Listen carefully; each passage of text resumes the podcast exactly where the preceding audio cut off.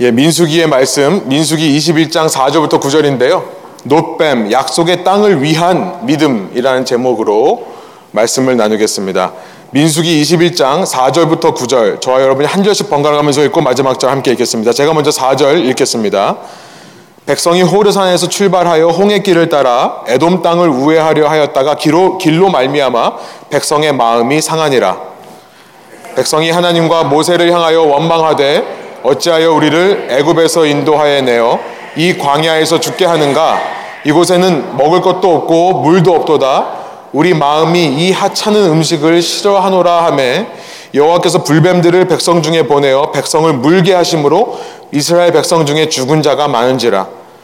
백성이 모세에게 이르러 말하되 우리가 여호와와 당신을 향하여 원망함으로 범죄하였사오니 여호와께 기도하여 이 뱀들을 우리에게서 떠나게 하소서. 모세가 백성을 위하여 기도하며 여호와께서 모세에게 이르시되 불뱀을 만들어 장대 위에 매달아라. 물린 자마다 그것을 보면 살리라. 함께 있습니다.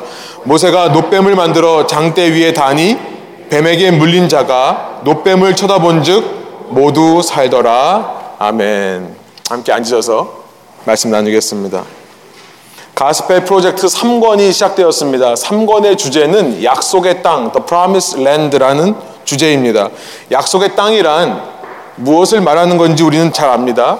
이집트 종살이 그 노예 생활에서 해방된 이스라엘이요. 그토록 들어가기 원하는 가나안 팔레스타인에 있는 가나안 땅이 바로 약속의 땅을 가리키는 말입니다.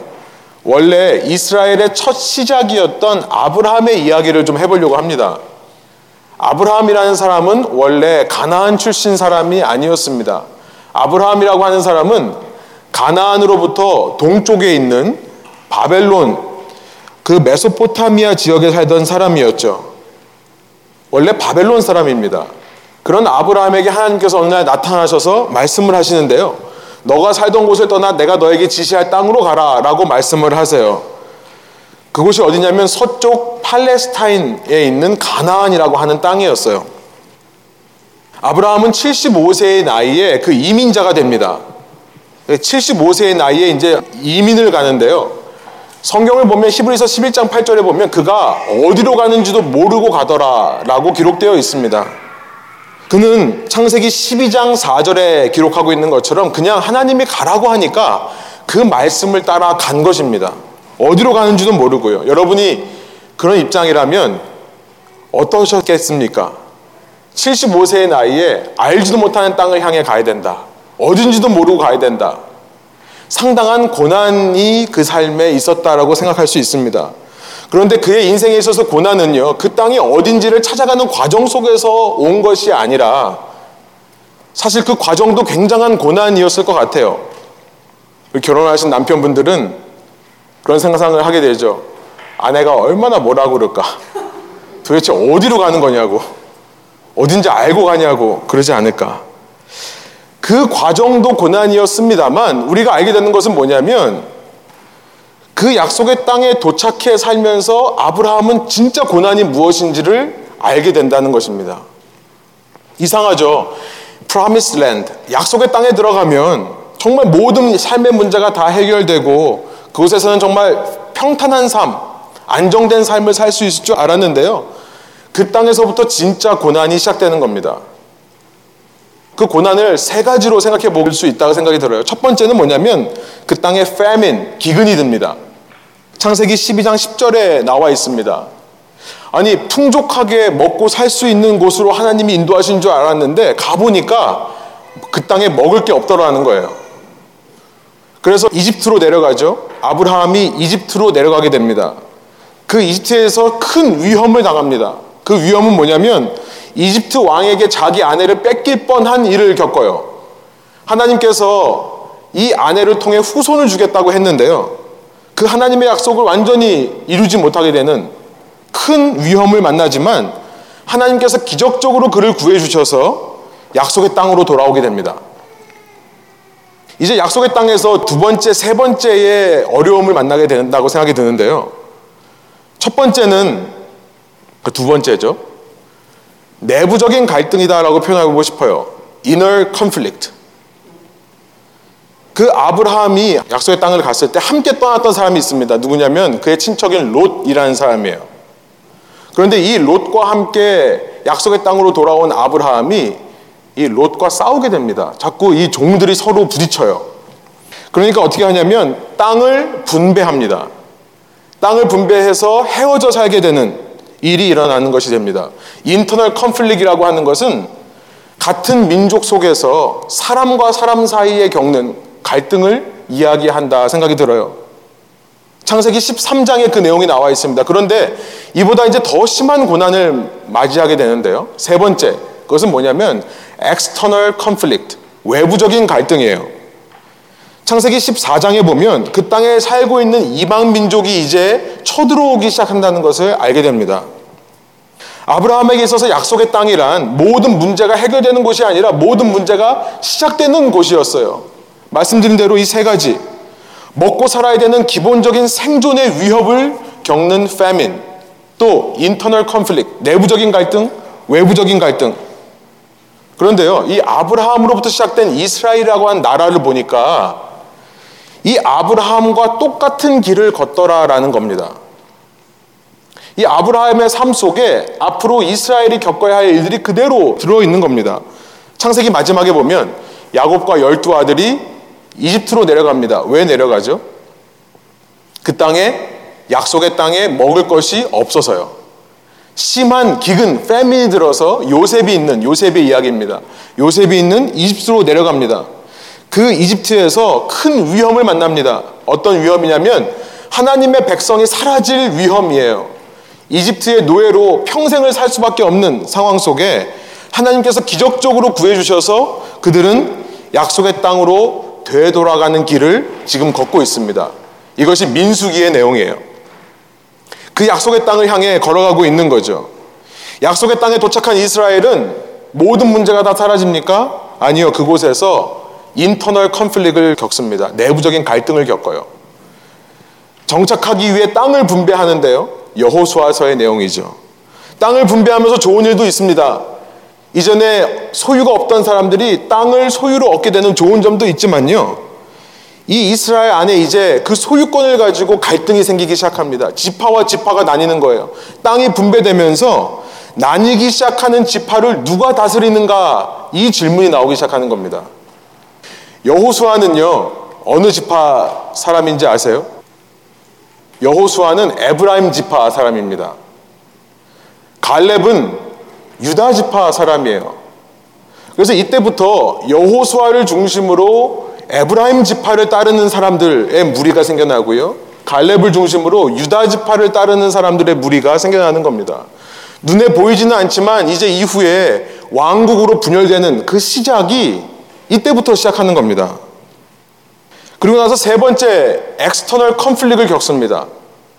이렇게 우리끼리 땅을 분배하고 나눠 살면서 우리끼리 관계가 서먹서먹해지고 경쟁하게 되는 미묘한 갈등이 있는 모습으로 끝나는 것이 아니라 이제 약속의 땅에서 이방 민족들이 침략해 들어오기 시작한다는 겁니다. 이것이 사사기의 내용이에요. 여러분 이쯤 되면 우리가 묻지 않을 수 없지 않습니까?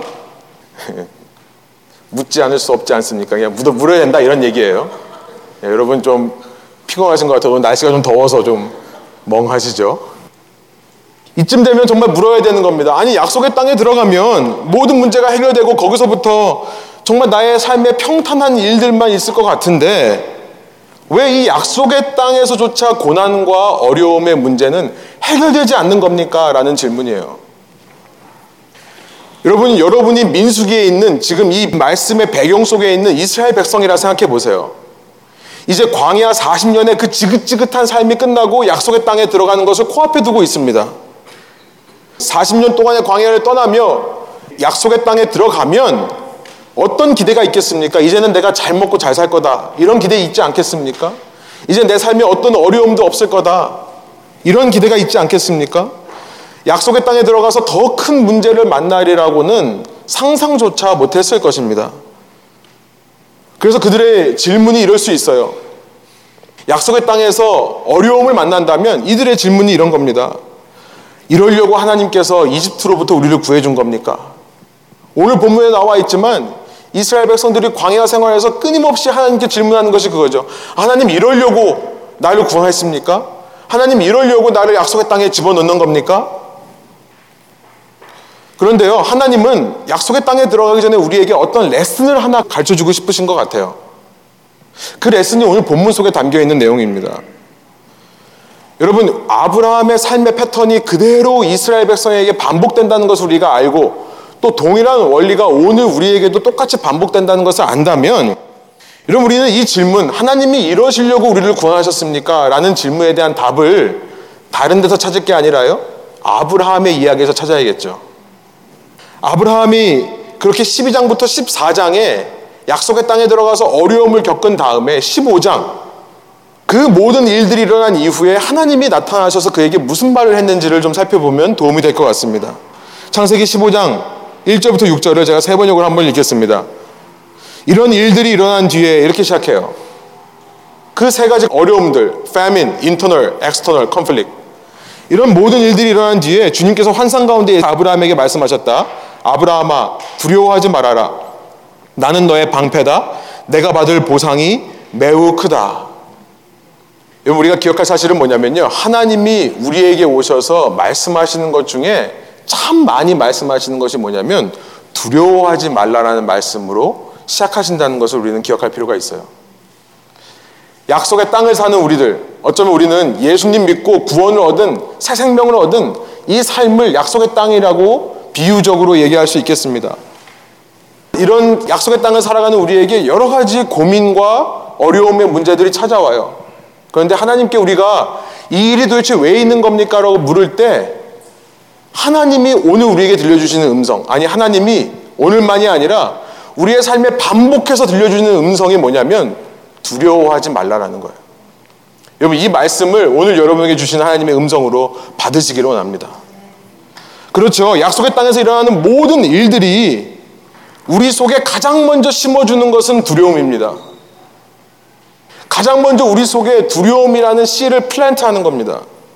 그 두려움으로부터 우리는 모든 불안과 불평이 생겨나요. 어떻게 먹고 살 건가? famine의 문제죠. 이러다가 우리 가족이 먹고 살 수 있을까? 우리 자녀들이 먹고 살 수 있을까라는 모든 불평과 불만이 그 두려움부터 나오는 겁니다. internal conflict, 사람과 비교. 우리는 끊임없이 남과 비교합니다. 두려움으로부터 나오는 거예요. 경쟁의식, 이 모든 것들이 두려움으로부터 나온다는 겁니다. 우리는요, 어떤 것까지 두려워하냐면, 아직 내 삶에 닥치지 않은 것까지도 두려워하죠. 이런 일이 일어나면 어떡할까를 가지고 고민을 또 하는 존재예요. 그럼 우리에게 하나님께서 왜 두려워하지 말아야 되는지 말씀하십니다. 너무 간단해요. 오직 하나님만이 방패이시기 때문에 그렇다. 내가 너희의 방패이기 때문에 그렇다. 여러분 오늘 말씀에 대해 믿음에 대해 나누기를 원하는데요. 믿음이라는 게 무엇입니까? 바로 이거예요. 어떤 조건도 있는 것이 아니라 하나님이 나의 방패다. 하나님이 내게 오셔서 두려워하지 말아라. 내가 너의 방패다. 라고 말씀하시는 것만으로 두려움을 이겨내고요. 마음속에 평안을 이겨내는 것이 바로 믿음이라는 것입니다. 소원하옵기로는요. 이런 믿음이 저와 여러분에게 회복되기를 원하고요. 날마다 이 믿음이 떨어지지 않기를 원합니다.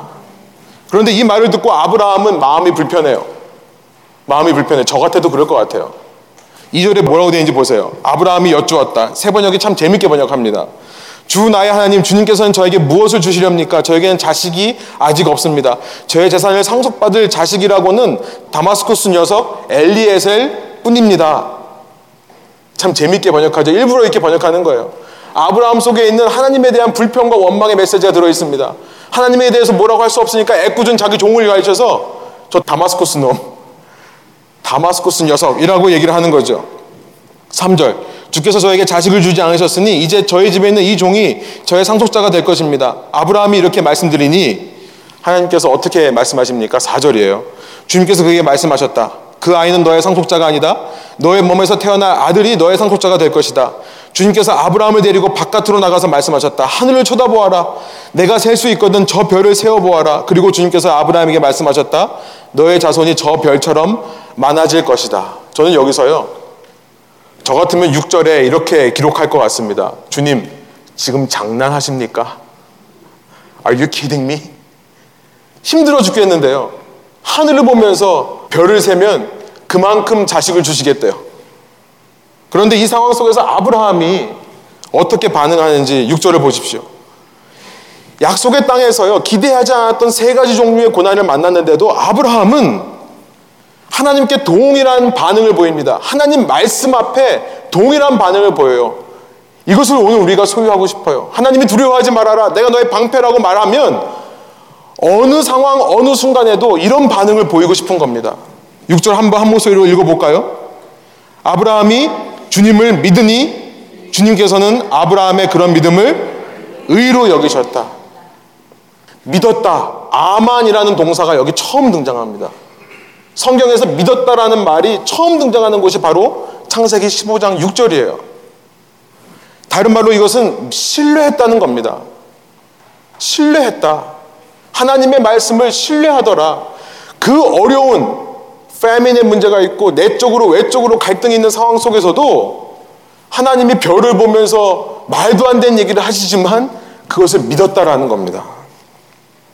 여러분 결국 믿음이라는 것이 어디서 주어지는지 우리는 알게 됩니다. 믿음이라는 것이 어디서 주어집니까? 약속의 땅에서 주어지는 겁니다. 믿음이라는 것은요, 아브라함이 12장에서 처음으로 하나님의 말씀을 듣고, 너는 너가 살던 곳을 떠나서 내가 지시하는 곳으로 가라. 그렇게 이민자의 삶을 시작할 때, 그때 믿음이 생기는 것이 아니었습니다. 창세기는요, 그때 아브라함이 믿음이 있었다라고 고백하지는 않고요. 그 말씀을 따라가서 수많은 고난을 겪고 난 이후에야 믿음이 생겨났다라고 얘기를 한다는 거예요. 기억하십시오. 여러분, 믿음이 생기는 장소가 바로 약속의 땅입니다. 믿음이 언제 생겨납니까? 약속의 땅에서 여러 가지 고난의 일들을 만난 후에 생겨난다는 거예요. 물론, 아브라함이 그 말씀에 순종해서 떠난 것 자체도 믿음입니다. 히브리서 11장 8절에는 아브라함이 믿음으로 그 말씀에 순종해서 보이지 않는 곳을 향해 갔더라라고 기록하고 있어요. 그런데요, 그 믿음이 완전한 믿음이 아니었던 겁니다. 믿음이 언제 완전해지는가? 믿음은요, 삶의 과정 속에서 완전해지는 것이고요. 참된 온전한 믿음은 삶의 과정 속에서 주님과의 관계로 말미암아 생겨나는 것이 온전한 믿음이라는 것을 말씀드리고 싶은 겁니다. 왜냐하면 창세기에서 지금 이제서야 믿음이 있었다라고 기록하고 있기 때문에 그래요. 쉽게 한번 예를 들어 볼게요. 여러분 길을 지나가시는데 어떤 분이요. 따라오라라고 하면 모르는 사람이 따라오라고 하면 여러분 따라가십니까? 대부분은 따라가지 않습니다. 우리 아이들에게도 뭐라고 얘기합니까? 길에서 모르는 사람이 따라오라고 그러면 절대 따라가지 마라고 우리는 가르치는 사람들이에요. 모르기 때문에 그렇죠. 그 사람을 믿을 수 없기 때문에 그런 겁니다.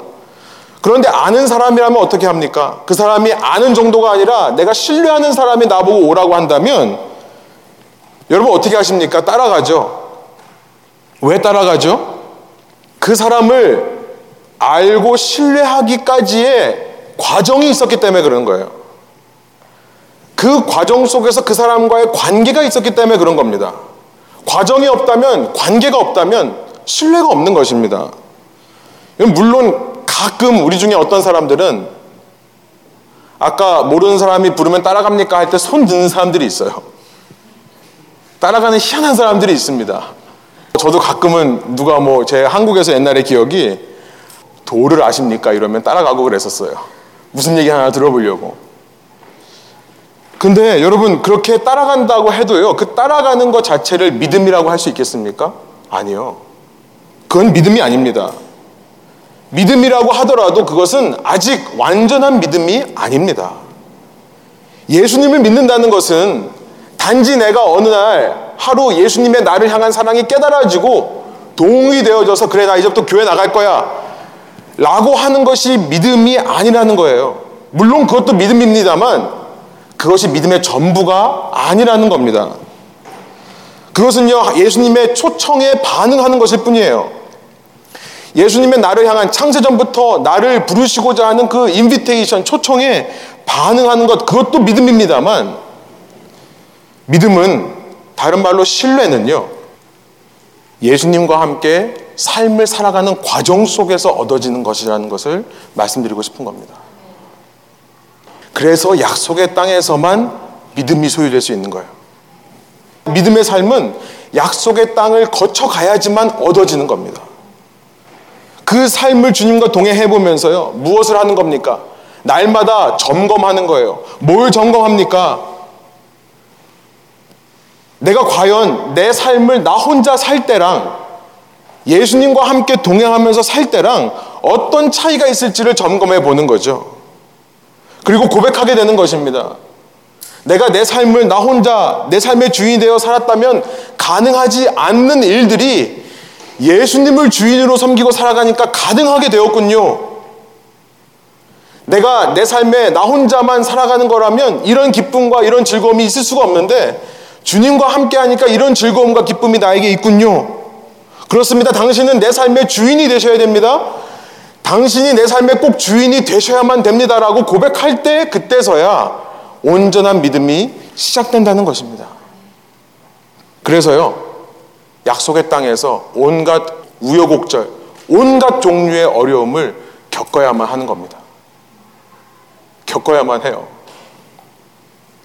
그리고 난 후에야 아브라함이 그제서야 믿음이 있었다라고 말하듯이 이제 약속의 땅을 눈앞에 두고 있는 이스라엘 백성들 이들 역시 약속의 땅에 들어가면 끝이 아니라요.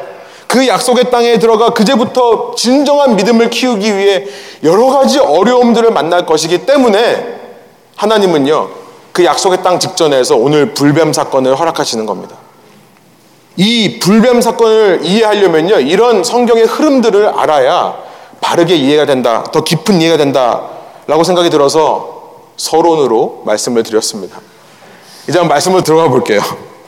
4절입니다. 오늘 본문이 이렇게 시작합니다. 한번 한 목소리 읽어보겠습니다. 백성이 호르산에서 출발하여 홍해길을 따라 에돔 땅을 우회하려 하였다가 길로 말미암아 백성의 마음이 상하니라. 민수기는요 20장이 지나면 이제 40년의 시간이 지난 겁니다. 지금 21장이에요. 광야에서 1세대 이스라엘은 다 죽고 없어졌습니다. 그리고 이제 2세대가 약속의 땅을 눈앞에 두고 있고 약속의 땅을 향해 나아가는 겁니다. 그러면서 호르산부터 출발했다고 되어 있습니다. 호르산. 호르산에서 무슨 일이 있었습니까? 앞서 민수기 20장을 보면 이 호르산에서 아론이라고 하는 민족의 지도자가 죽습니다. 모세의 형이죠. 백성들이 너무나 사랑했던 아론이라는 지도자가 죽자 30일 동안 애곡을 합니다. 민수기 20장 마지막 절 29절에 보면 30일 동안 백성이 울었더라 라는 표현으로 끝나요. 안 그래도 슬픈데요. 이제 길을 가는데 에돔 땅을 돌아가야 된다라는 뉴스를 소식을 듣습니다. 에돔 땅으로 통과해서 지나가면 목적지인 모압 땅까지 가는데 정말 쉽고 편하게 갈 수 있습니다. 그런데요, 에돔 사람들이 자기의 땅을 못 들어오게 하는 거예요. 왜 그런가 20장을 보면 사실 이것도 하나님께서 그들의 마음을 막으신 겁니다. 이 백성들을 훈련시키시기 위해서요. 그래서 이 백성들이 슬픈 마음을 가지고 돌아갑니다. 그러다 보니까 먹을 것도 없고 마실 것도 없다라고 불평이 나오기 시작하는 겁니다. 5절이에요. 백성이 하나님과 모세를 향하여 원망하되 어찌하여 우리를 애굽에서 인도하여 내어 이 광야에서 죽게 하는가 이곳에는 먹을 것도 없고 물도 없도다 우리 마음이 이 하찮은 음식을 싫어하노라 하매 여러분 지금 먹을 게 있습니까 없습니까 있어요 눈앞에 음식이 있는데요 먹을 것도 없고 마실 것도 없대요 이 하찮은 음식은 뭘 말하는 겁니까? This worthless food 뭡니까? 하나님이 내려주시는 만나를 얘기하는 거고요. 매출하기를 얘기하는 거고요. 좀 전에 민수기의 내용에서 보면 반석에서 물을 내셨습니다. 그 물을 말하는 거예요. 기근입니다. 여러분 이거야말로 패민이에요. 먹고 마실 것이 없는 기근이 아니라요. 하나님을 신뢰하지 못하는 믿음의 기근인 거죠. 약속의 땅에 들어가서 이들은 수도 없는 이런 기근들을 만날 것입니다. 적과 꿀이 흐르는 땅이라고 해서 늘 풍족한 것이 아닙니다. 농사에 실패할 수도 있고 또 날씨 때문에 수확이 줄어들 수도 있습니다. 그때 하나님을 신뢰 못하고 슬그머니 비의 신인 바알에게 마음을 팔 것인가? 오늘날로 말하면 먹고 살기 힘들어진다고 예수 믿고 살아가는 인생에 내 삶의 고난이 사라질 줄 알았는데 먹고 살기 힘들어진다고 하나님의 백성이라는 사람들이 하나님 외에 세상의 가치, 돈을 은근슬쩍 의지하며 살 것인가? 영적 기근의 문제가 눈앞에 닥쳐 있는 겁니다. 하나님이 이 사건을 허락하신 이유, 이 문제를 다루고 넘어가시기 위해서라는 거예요. 내적 갈등의 문제도 있다고 생각이 듭니다. 본문에 직접 나와 있지는 않지만 말씀드린 대로 내적 갈등의 문제는 사람의 문제입니다. 페민이라고 하는 것이 이 땅에 있는 것으로 이 땅에 있는 물질로 말미암아 마음이 흔들리는 것을 말한다면 이 내적 갈등의 문제는요 사람 때문에 사람을 의지하려고 하는 우리의 마음을 가리키는 것이라 생각이 들어요. 말씀드린 대로 백성의 아주 사랑받는 지도자가 죽은 상황입니다. 여러분 모세라고 하는 사람은 가만 보면 소통을 잘 못해요. 모세가 스스로 말하죠. 나는 입이 둔하다고. 그러니까 말을 잘 못해요. 그런데 모세는 어떤 사람입니까? 하나님으로부터 말씀을 직접 받는 사람이에요. 아론이 받지 않습니다. 모세는 모든 일에 옳고 그름이 정확한 사람이에요. 어떻게 보면 말은 잘 못하지만 옳고 그름이 분명해서 사람들이 보기에 앞뒤가 꽉꽉 막혀 보이는 사람이라고 생각할 수 있습니다. 모세가요. 근데 그에 비해 아론은 어떤 사람입니까? 정말로 사람의 마음을 주물 줄 아는 사람인 거예요. 백성을 말로 얼마나 잘 설득하고 얼마나 잘 위로하는지요. 때로는 백성이 죄를 지을 때 함께 그 편에 서기도 합니다. 백성들이 사랑했던 지도자,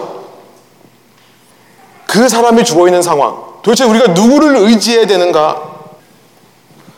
외적 갈등의 문제도 있습니다. 저는 이 하나님께서 불뱀을 보내신다라고 하는 것이 외부로부터 주어지는 갈등의 문제를 생각하게 한다고 생각합니다. 6절의 말씀이에요. 여호와께서 물뱀들을 백성 중에 보내어 백성을 물게 하심으로 이스라엘 백성 중에 죽은 자가 많은지라. 이 죽은 자가 많다는 것은 이제 7절부터 9절의 내용을 보면 사실 죽은 것이 아니라 물렸지만 이제 곧 죽게 되었다라는 의미로 번역하면 맞겠습니다. 왜냐하면 물렸지만 그 노뱀을 쳐다본 사람은 전부 살거든요. 물론 이 불뱀이라고 하는 것을 이제 앞서 약속의 땅에 들어가서 만날 수많은 이방 민족들의 침략을 상징하는 것으로 이해하면 너무 앞선 해석이라고 할 수 있겠습니다만 이 모든 상황을 한번 생각해 보세요. 내적으로나 외적으로나 평안할 수 없는 상황인 것은 분명합니다. 이제 약속의 땅에 들어가면요. 이렇게 내적으로나 외적으로나 두렵게 하는 일들을 만나게 될 거라는 거예요. 왜냐하면 아브라함의 이야기를 통해 보듯이 그런 어려움을 통해 우리 속에 진정한 믿음과 신뢰가 길러지기 때문에 그런 거죠. 여러분, 믿음이란 맹목적인 확신이 아닙니다. 맹신이 아닙니다. 맹신이 아니에요. 덮어놓고 믿는 것이 아닙니다. 제가 지난주에 길거리에서요, 요 벨뷰 스퀘어 앞에서 보신 분이 있을지 모르겠는데 확성기를 입에 대고 지나가는 사람들에게 메시지를 외치는 사람을 그냥 지나칠 수 없어서 붙들고 좀 얘기를 했습니다. 그 사람의 마음은 너무나 잘 압니다. 저도 그런 마음이 있으니까요. 이 도시를 향해 복음을 외치고 싶은 마음. 이 도시 속에 복음을 선포하고 싶은 마음. 그 교회에서 어느 교회냐고 물어보니까 어느 교회라고 얘기 잘 안 하더라고요. 그래서 꼬치꼬치 물어가지고 어느 교회인지 알아냈습니다. 그 교회에서 함께 온 팀이 있어요, 뒤에. 그런데 그 사람의 마음은 너무나 이해되지만 과연 그런 전도 방법이 효과적인가? 아니, 효과적인 걸 떠나서 이 시대에 옳은 것인가 라는 질문이 저에게 있습니다. 더 나아가서요, 그 사람하고 대화를 하면서 그 사람이 과연 복음을 제대로 이해하고 있는가라는 퀘스천이 생겼습니다. 그 사람이 정말 믿음이 무엇인지를 알고 있는지라는 퀘스천이 생겼어요. 그가 복음을 전하는 방식은요, 영어로 말하면 guilt trapping입니다. guilt trap이에요. 사람 속에 있는 죄책감을 자극해서요, 그 죄책감으로 함정을 몰아가서 고백을 받아내는 방식인 거예요. 그가 외치는 메시지가 전부 그렇습니다. 당신들이 그렇게 좋아하는 성적인 죄, 쾌락하는 죄, 하나님이 기뻐하시지 않는다. 회개해라. 회개가 과연 그것으로 끝나는 걸까요? 그렇게 성적으로 타락한 사람, 술과 마약에 쩌든 사람이 우리와 뭐가 다를까요? 그런 사람도 품으시고 그런 사람조차 기다리고 계신 하나님의 마음을 선포했으면 좋겠다는 생각이 드는 겁니다. 길트 트래핑 하는 게 아니라요. 저는요, 그 사람이요, 길 지나가는 사람에게 거의 맹신을 요구하고 있다 생각이 들었습니다. 그 사람이 요구하는 것은 무조건 맹목적인 믿음을 요구하는 거였습니다. 근데 믿음은 그런 식으로 얻어지질 않습니다. 믿음은요, 삶의 과정 속에서 관계를 통해 생겨나는 거예요. 제가 믿음에 대해서 설교를 하려고 묵상해서 그런지 또 어떤 사람을 만났냐면요. 완전 정반대의 사람. 이 사람을 더 먼저 만났는데요. 둘 다 미국인입니다. 근데 어떤 사람이냐면 이렇게 얘기를 하더라고요. 저보고 잡이 뭐냐고 그래서 나는 패스터고 성경을 공부한다고 했더니 자기가 요즘 요한복음을 읽고 있대요. 근데 요한복음을 읽고 있으면서 자기가 신의 음성을 듣는다고 얘기를 하더라고요. 자기가 계속해서 하나님의 신의 음성을 들었는데 알고 보니까 요한복음에 나오는 그 예수가 그 음성의 주인공인 것 같다. 이렇게 얘기를 해요. 그 사람과 대화를 하면서요. 그 사람의 마음 속에는 내가 믿고 싶은 대로 믿고 싶은 믿음이 있다는 것을 알게 됐습니다. 어떤 사람은 율법적인 기준을 가지고 무조건 믿어라라고 강요하는 사람이 있는가 하면 또 어떤 사람은 모든 게 내가 믿고 싶은 대로 믿어지는 거예요. 그것이 믿음이라고 생각하는 거죠. 그 사람의 입에서 예수님의 말씀에 순종합니다라는 고백이 못 나오더라고요. 너 정말 예수님의 말씀에 순종하냐? yes라는 말을 못 하더라고요. 대신에 어떻게 말을 하냐면 나에게 음성을 주는 그 신이 예수일 수 있다. 이렇게 얘기를 하더라고요. 제가 그 사람에게 믿음이 뭐냐고 물어봤습니다. 결국은 자기 뜻대로 자기가 믿고 싶은 것을 믿는 게 믿음이라는 그 이상의 이야기를 하지 못하는 겁니다. 여러분 믿음이라고 하는 것은 맹목적으로 가르치는 것도 아니고요. 그렇다고 내버려 둬서 네가 믿고 싶은 대로 믿어라고 말하는 것도 아닙니다. 믿음은요 삶의 과정을 통해 삶의 관계 속에서 주님과의 관계 속에서 고백되는 여러분 불가능의 고백이 믿음인 것입니다. 불가능의 고백이에요. 불가능함의 고백. 세상 것이 나를 먹여 살릴 수 없다라는 고백. 세상 사람이 나를 지켜줄 수 없다라는 고백. 세상 사람이 어떤 사람이든 나에게 만족을 줄 수 없다는 고백. 불가능의 고백인 겁니다. 삶의 과정 속에서 이게 체험되고 고백될 때 그때서야 믿음이 생긴다는 거예요. 외부로부터 어떤 일이 벌어진다 하더라도 외부로부터 어떤 안정과 행복이 나를 찾아온다 하더라도 그것들이 나를 안정시킬 수 없다는 안심시킬 수 없다는 그것이 나의 속에 평안을 줄 수 없다는 고백. 이것이 없이는 우리는 하나님을 믿는다고 해도 믿는 게 아니고요. 하나님을 신뢰한다고 해도 신뢰하는 게 아닌 것입니다. 우리가 이 땅을 살면서 약속의 땅을 살면서 왜 이런 고난을 겪습니까? 왜 이런 문제들이 우리의 삶을 찾아옵니까? 바로 우리의 입에서 그 불가능의 고백을 받아내시기 위해서라는 거예요. 여러분, 노뱀이 상징하는 것이 뭘까요? 불가능함의 고백인 거예요. 여러분, 내 힘으로 이 상황을 이겨낼 수 있습니까? 아니요. 내 힘으로는, 내 지혜로는 이 상황이 이해조차 안 돼요. 불뱀이 어디서부터 왔으며 노뱀을 왜 쳐다봐야 되는지 노뱀을 쳐다보는 게 구원받는 거랑 무슨 관계가 있는지 이성으로 이해되지도 않습니다. 그래서 하나님 뭐라 그러세요? 노뱀을 쳐다보기만 하면 전부 살 거다. 하나님이 저는 이 메시지를 우리에게 선포하고 있다고 생각이 듭니다. 너의 불가능함을 고백해라. 너의 불가능함을 고백해라. 내 힘만으로는 이 상황을 이겨낼 수 없다는 사실. 여러분, 그러니까 주님이 필요한 거죠. 그러니까 예수님이 필요한 겁니다. 그러니까 노뱀이 필요한 거예요. 그런데 우리는 자꾸 신앙생활을 하면서요, 노뱀을 없애려고 그래요. 신앙생활을 하면서 내 모든 지식과 경험을 가지고 이렇게 이렇게 하면 된다. 결론을 내리고 있더라고요. 제가 제 자신을 돌아보니까요. 교회는 이래야 된다. 목회자는 이래야 된다. 성도는 이래야 된다라고 하는 결론을 이미 다 내놓고요. 그대로 가야지만 마음이 편안하다면 하나님을 믿는다고 하는 사람이지만 실제로 신뢰하지는 못하는 사람이었던 것입니다. 저에게 주시는 메시지예요. 여러분은 어떠십니까? 신앙생활 연수가 쌓일수록 여러분 무엇을 더 의지하고 계십니까? 얼마나 여러분의 불가능함을 고백하고 계십니까? 그것이 믿음인데요. 신앙생활 할수록요, 믿음이 점점 커지는 게 아니라 믿음의 영역이 점점 내 힘과 내 능력과 내 지혜로 채워져서요, 믿음의 영역이 줄어드는 거예요. 그러다 보니까 하나님의 이끄심에 민감하게 반응하지를 못합니다. 하나님이 우리 삶을 몰아가시는데 끌려가지를 못하는 거예요.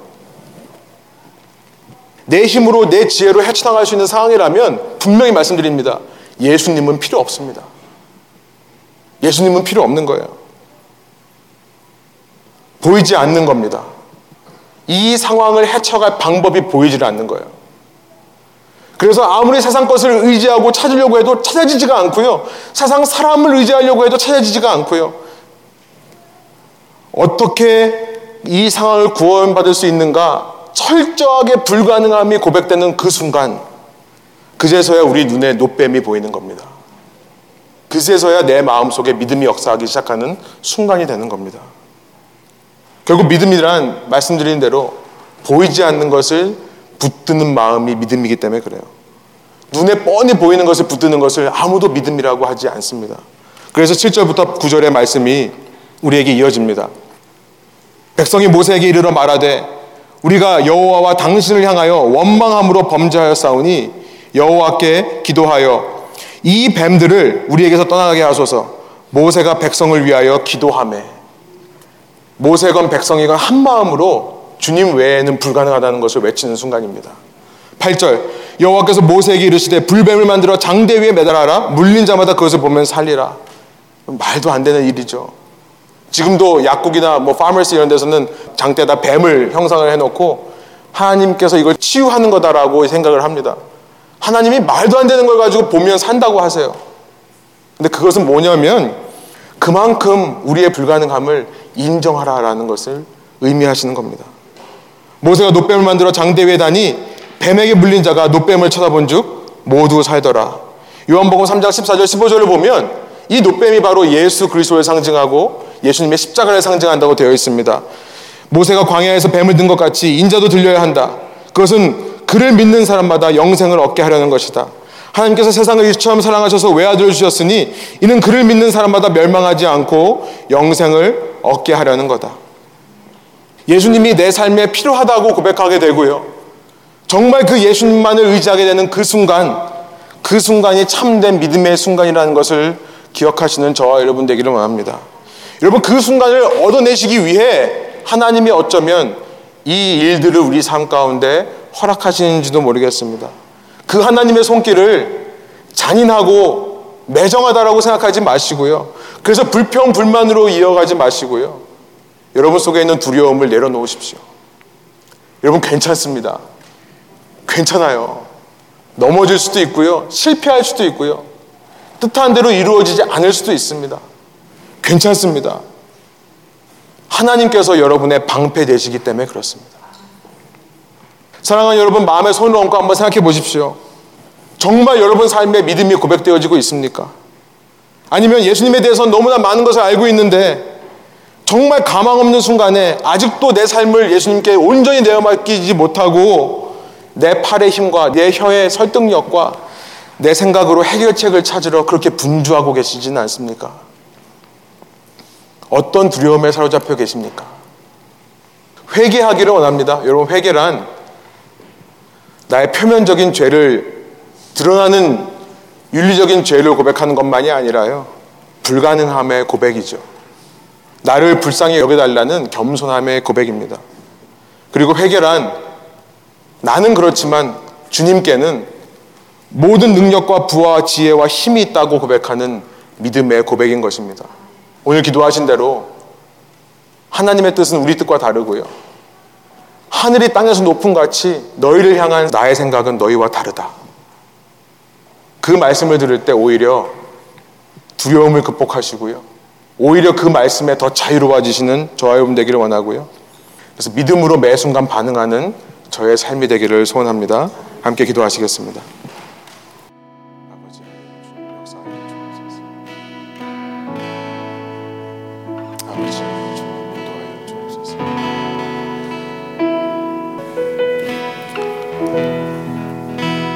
하나님 이 시간 이 말씀을 통해 우리의 불가능함을 주님 앞에 고백할 수 있도록 인도해 주시니 감사합니다. 이성적으로 혹은 감정적으로 의지적으로 모든 것이 다 이해되지 않고 받아들일 수 없을 때 그 순간이 오히려 주님을 향해 믿음을 고백해야 되는 순간임을 말씀해 주셔서 감사합니다. 하나님은 살아계시기에 살아계신 하나님이 우리보다 높으시기에 우리보다 크시기에 이해가 되지 않고 받아들일 수 없는 상황이라 하더라도 주님 안에서 평안을 누리는 저희들 되게 하여 주옵소서. 그것이 약속의 땅을 살아가는 우리의 삶에 발견되어져야 될 참된 믿음인 것을 알았사오니 이후로 우리의 삶에 뭐 어떤 순간에 어떤 일이 발생한다 하더라도 그 믿음을 놓지 않는 저희들 되게 하여 주시고 날마다 그 믿음이 성장할 수 있도록 믿음에 주시고 믿음의 창조자이신 주님 우리에게 믿음을 더하여 주옵소서. 믿는 자에게 믿음을 선물로 주시는 주님 우리에게 더 큰 선물을 허락하여 주옵소서. 그래서 우리의 입으로 어떤 상황 가운데도 흔들리지 않고 주님이 내게 필요하다. 주님이 내게 함께 하셔야 된다. 두려워하지 않겠다 고백하는 저희들 되게 하여 주옵소서. 감사드리며 예수 그리스도 이름의 영광을 위하여 기도합니다.